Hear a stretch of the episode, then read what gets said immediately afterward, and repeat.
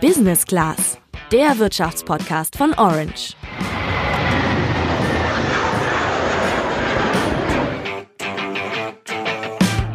Beginnen wir heute doch mal mit ein paar Zahlen. Um 0,4 Prozent ist die deutsche Wirtschaft in den ersten drei Monaten dieses Jahres gewachsen. In China dagegen wuchs die Wirtschaft in den vergangenen drei Monaten um 6,2 Prozent.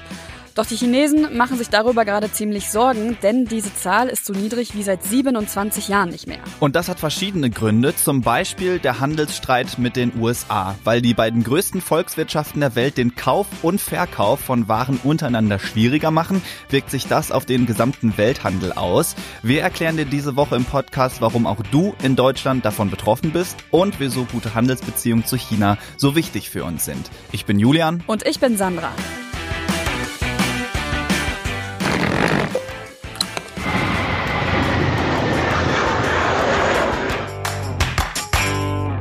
Also jetzt mal ganz vorsichtig formuliert. Es klingt ja schon so ein bisschen lächerlich, dass sich ein Land Sorgen macht bei einem Wirtschaftswachstum von 6,2 Prozent. Bei uns in Deutschland wird das wahrscheinlich an Wunder grenzen. Ja, allerdings. Aber mal ganz kurz zu den Basics. Dass so eine Wirtschaft wächst, heißt ja im Grunde genommen nichts anderes, als dass das Bruttoinlandsprodukt steigt. Und dieses BIP ist die Summe aller Waren und Dienstleistungen, die innerhalb eines Jahres in einer Volkswirtschaft erwirtschaftet werden. Das heißt, in das BIP fließt zum Beispiel die die Summe an Geld hinein, die du für einen Friseurbesuch oder eine Kugel Eis ausgibst. Genauso werden aber auch die Kosten berücksichtigt, die ein Staat für den Bau von Straßen ausgibt oder eben ein Unternehmen, wenn es Maschinen kauft. All das passiert in China also in letzter Zeit deutlich seltener als zuvor.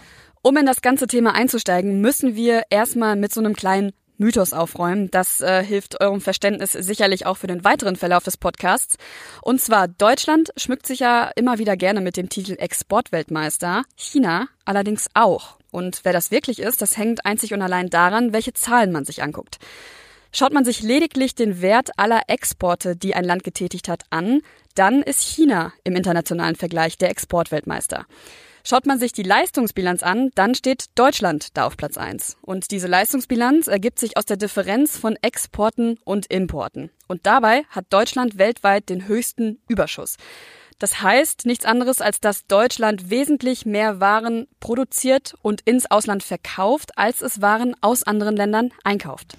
Für uns hier in Deutschland ist das natürlich erstmal ein gutes Zeichen, denn die hohe Nachfrage aus allen Ländern der Welt zeigt ja, dass Made in Germany anscheinend immer noch ziemlich gefragt ist. Und außerdem schafft das hierzulande Arbeitsplätze.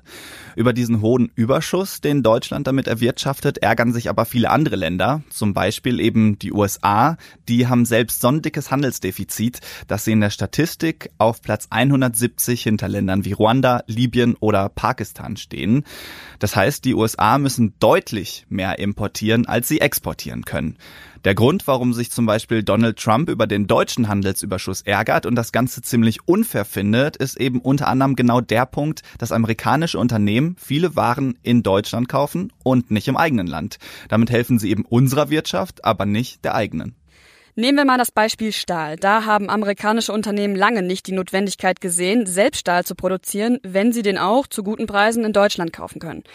Und genau da ist für Trump aber auch der Knackpunkt, denn wenn der Stahl in den USA gekauft werden würde, würde das Geld ja auch in den USA bleiben und so würden da auf Dauer auch Arbeitsplätze entstehen.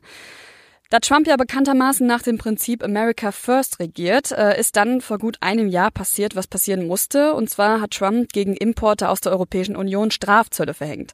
Das heißt, US-Unternehmen müssen einen Aufschlag von 25 Prozent an den amerikanischen Staat zahlen, wenn sie Stahl aus Europa einkaufen. Wie hoch die Einfuhrzölle sind, darüber kann jedes Land selbst entscheiden. Bei uns in Europa übernimmt das die Europäische Union. Die EU hat dann im Übrigen auch Strafzölle auf amerikanische Produkte verhängt, zum Beispiel auf die beliebten Motorräder von Harley Davidson und auf Whisky. Das hatte zur Folge, dass so eine Harley in Europa im Schnitt 2200 Euro mehr kostet als vor Einführung der Strafzölle. Wir haben euch das jetzt mit den Exporten, Importen, der Leistungsbilanz und Trumps Ärger natürlich jetzt aber alles nicht umsonst erklärt, sondern weil bei China genau das gleiche Problem da ist. Der Handelsüberschuss Chinas ist fast so hoch wie der deutsche und entsprechend hat Trump auch ein Auge auf die chinesische Wirtschaft. Ja, inzwischen seit etwas mehr als einem Jahr überschütten sich die USA und China jetzt gegenseitig mit Strafzöllen und alles fing damit an, dass die USA Strafzölle auf Waschmaschinen und Solarmodule verhängt haben. Danach traten für China genau wie für die EU am 1. Juni 2018 auch die Strafzölle auf Aluminium und Stahl in Kraft. Die Chinesen haben im Gegenzug dann Strafzölle auf zum Beispiel Wein, Schweinefleisch und Früchte verhängt. Weiter ging es dann von US-Seite mit Chemikalien und Elektronikprodukten und die Chinesen reagierten darauf dann wieder mit äh, neuen Abgaben auf Diesel, Kohle und Medizintechnik. Ist ja logisch, die lassen sich das von Trump ja auch nicht einfach so gefallen. Es gibt da aber eine Sache, die stört Trump an den Chinesen ganz besonders. Ja, wovon Sandra da spricht, das ist der Schutz des geistigen Eigentums. China gehört tatsächlich zu den Ländern, in denen Firmen gewerbliche Schutzrechte besonders häufig verletzen. Das heißt, Mitarbeiter schauen sich Produkte oder Technologien in anderen Ländern ab, um sie dann möglichst in gleicher Form in China günstiger zu produzieren oder eben anzuwenden. Dieser geistige Diebstahl ärgert aber nicht nur Donald Trump, sondern auch viele deutsche Unternehmen. Während es zwischen den USA und China gerade nicht so entspannt zugeht, pflegen Deutschland und China weiterhin ziemlich intensive Wirtschaftsbeziehungen. Warum China so wichtig ist für die Bundesrepublik, das hat uns Stefan Scheuer erklärt. Er war fünf Jahre lang Korrespondent des Handelsblatts in Peking und ist Autor des Buches Chinas Masterplan. Ja, China hat sich über die letzten Jahrzehnte erst zu einem ganz wichtigen Produktionsland entwickelt. Das heißt, viele der deutschen Firmen sind nach China gegangen, um dort Fabriken aufzubauen, einfach weil es billiger war, in China zu produzieren.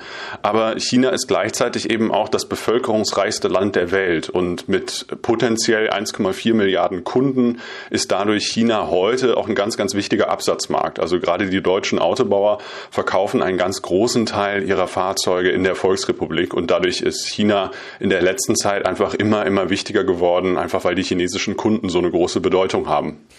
China ist Deutschlands größter Handelspartner und andersrum ist Deutschland Chinas wichtigster Handelspartner in Europa. Gefragt sind bei den Chinesen vor allem Autos und Autoteile, Elektrotechnik und chemische Produkte aus Deutschland. Außerdem haben die Deutschen allein im Jahr 2017 Direktinvestitionen im Wert von 81 Milliarden Euro in China getätigt. Mit so einer Direktinvestition ist zum Beispiel gemeint, dass sich ein deutsches Unternehmen an einem chinesischen Unternehmen beteiligt oder es direkt ganz übernimmt.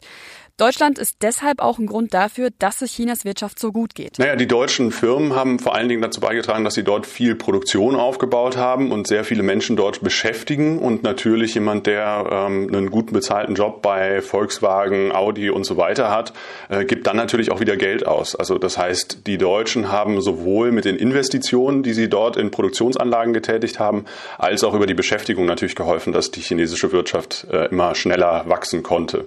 Ja, der Handelskrieg und das langsamere Wachstum wirken sich dementsprechend also auch auf deutsche Unternehmen aus. Stefan Scheuer sagt aber, dass 6,2 Prozent Wachstum ja immer noch ein beachtliches Wirtschaftswachstum ist. Mit dem langsamer Wachsen muss man das immer ein bisschen vorsichtig sehen, weil ähm, wir uns immer die prozentualen Wachstumsraten angucken. Also nach allem, was wir sehen, wächst die chinesische Wirtschaft immer noch deutlich. Ähm, allerdings sehen wir gleichzeitig, dass es auch eine Reihe von Situationen in China gibt, beispielsweise ähm, die Unklarheit darüber, wie sich der Handelsstreit mit ähm, den USA auswirkt, was dazu führt, dass auch einige der chinesischen Verbraucher jetzt zurückhaltender werden und sagen, naja, wenn ich nicht weiß, wie der Schlagabtausch zwischen Donald Trump und dem chinesischen chinesischen Präsidenten Xi Jinping abläuft, dann warte ich vielleicht noch ein bisschen, bis ich mir das nächste Auto kaufe. Und das schlägt sich dann natürlich auch in den Absatzzahlen der deutschen ähm, Hersteller nieder. Also rein theoretisch wäre es denkbar, dass die deutschen Unternehmen, die mit China handeln, wegen der geringeren Nachfrage weniger Geld verdienen. Es gibt aber noch andere Situationen, in denen wir den Handelsstreit bemerken könnten, zum Beispiel wenn es an unsere Smartphones geht. Es gibt so eine ganze Reihe von Kleinigkeiten, an denen wir das zu spüren bekommen. Ähm, zum einen war ja ein Teil dieses Handelsstreits zwischen den USA und China bezog sich auf chinesische Technologieprodukte, da beispielsweise die Handys von Huawei. Und äh, da sah es vor kurzem noch so aus, dass Huawei aufgrund eines ähm, Banns der US-Regierung möglicherweise bald keine äh, Google- und Facebook-Produkte mehr benutzen könnte. Das heißt, es hätte sein können, dass diejenigen, die hier in Deutschland ein Huawei-Handy neu kaufen, dabei wohl möglich in in Zukunft kein WhatsApp oder kein Facebook mehr nutzen können. Das scheint sich zuletzt allerdings wieder ein bisschen entspannt zu haben. Nur, dass sowas in Zukunft nochmal passiert und sich dann beispielsweise auf Produkte auswirkt, die wir hier in Deutschland benutzen, das ist durchaus möglich. Also es könnte sein, dass sie teurer werden oder dass sie auch im Funktionsumfang eingeschränkt sind.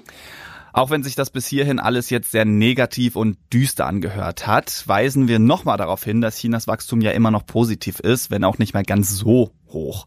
Um das Wachstum oben zu halten, hilft sich die chinesische Regierung übrigens auch ganz gern selbst, indem sich der Staat verschuldet und mit dem Geld Straßen oder Gebäude baut.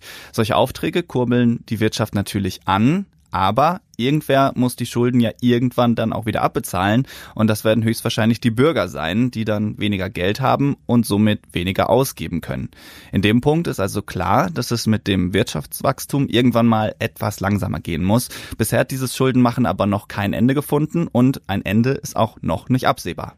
Absehbar ist laut Stefan Scheuer auch nicht, dass aufgrund des langsameren Wachstums in China jetzt die nächste Weltwirtschaftskrise droht.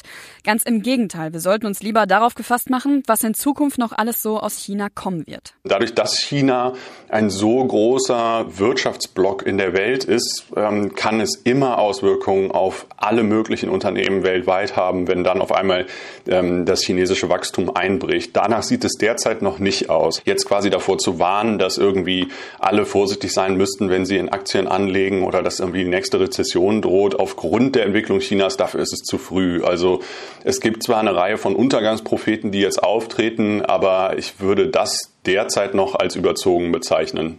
Was ich immer ganz spannend finde, ist ähm, diese Erkenntnis, dass sich dass chinesische Firmen jetzt viel, viel stärker nach Europa kommen. Also wir sind es ja gewöhnt, dass auf einer Reihe von Elektronikprodukten, die wir kaufen, irgendwo hinten drauf steht, ähm, Made in China. Nur was wir jetzt erleben, ist, dass es eben viel, viel mehr chinesische Firmen geht, äh, gibt, die auch direkt in Europa Endprodukte verkaufen. Also der eine oder andere hat vielleicht eine Drohne, mit der er schon mal Aufnahmen aus der Luft macht. Der Weltmarktführer bei Drohnen kommt aus China. DJI heißt die Firma, also schreibt sich DJI. Ähm, und das ist nur die Spitze des Eisbergs. Also da wird noch viel, viel mehr kommen und wir werden uns daran gewöhnen, dass eben bei auch qualitativ hochwertigen und technologisch weit entwickelten Produkten es eben nicht so ist, dass die zwangsläufig aus den USA oder Europa oder vielleicht noch Japan kommen, sondern da wird viel, viel mehr an spannenden Produkten auch in Zukunft aus China kommen. Also mal schauen, ob es Made in China schafft, Made in Germany bei manchen Produkten vielleicht irgendwann ja mal abzulösen.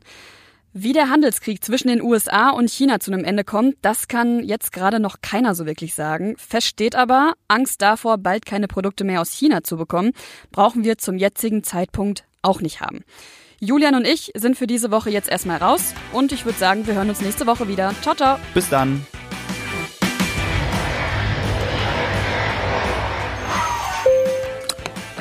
Business Class, der Wirtschaftspodcast von Orange.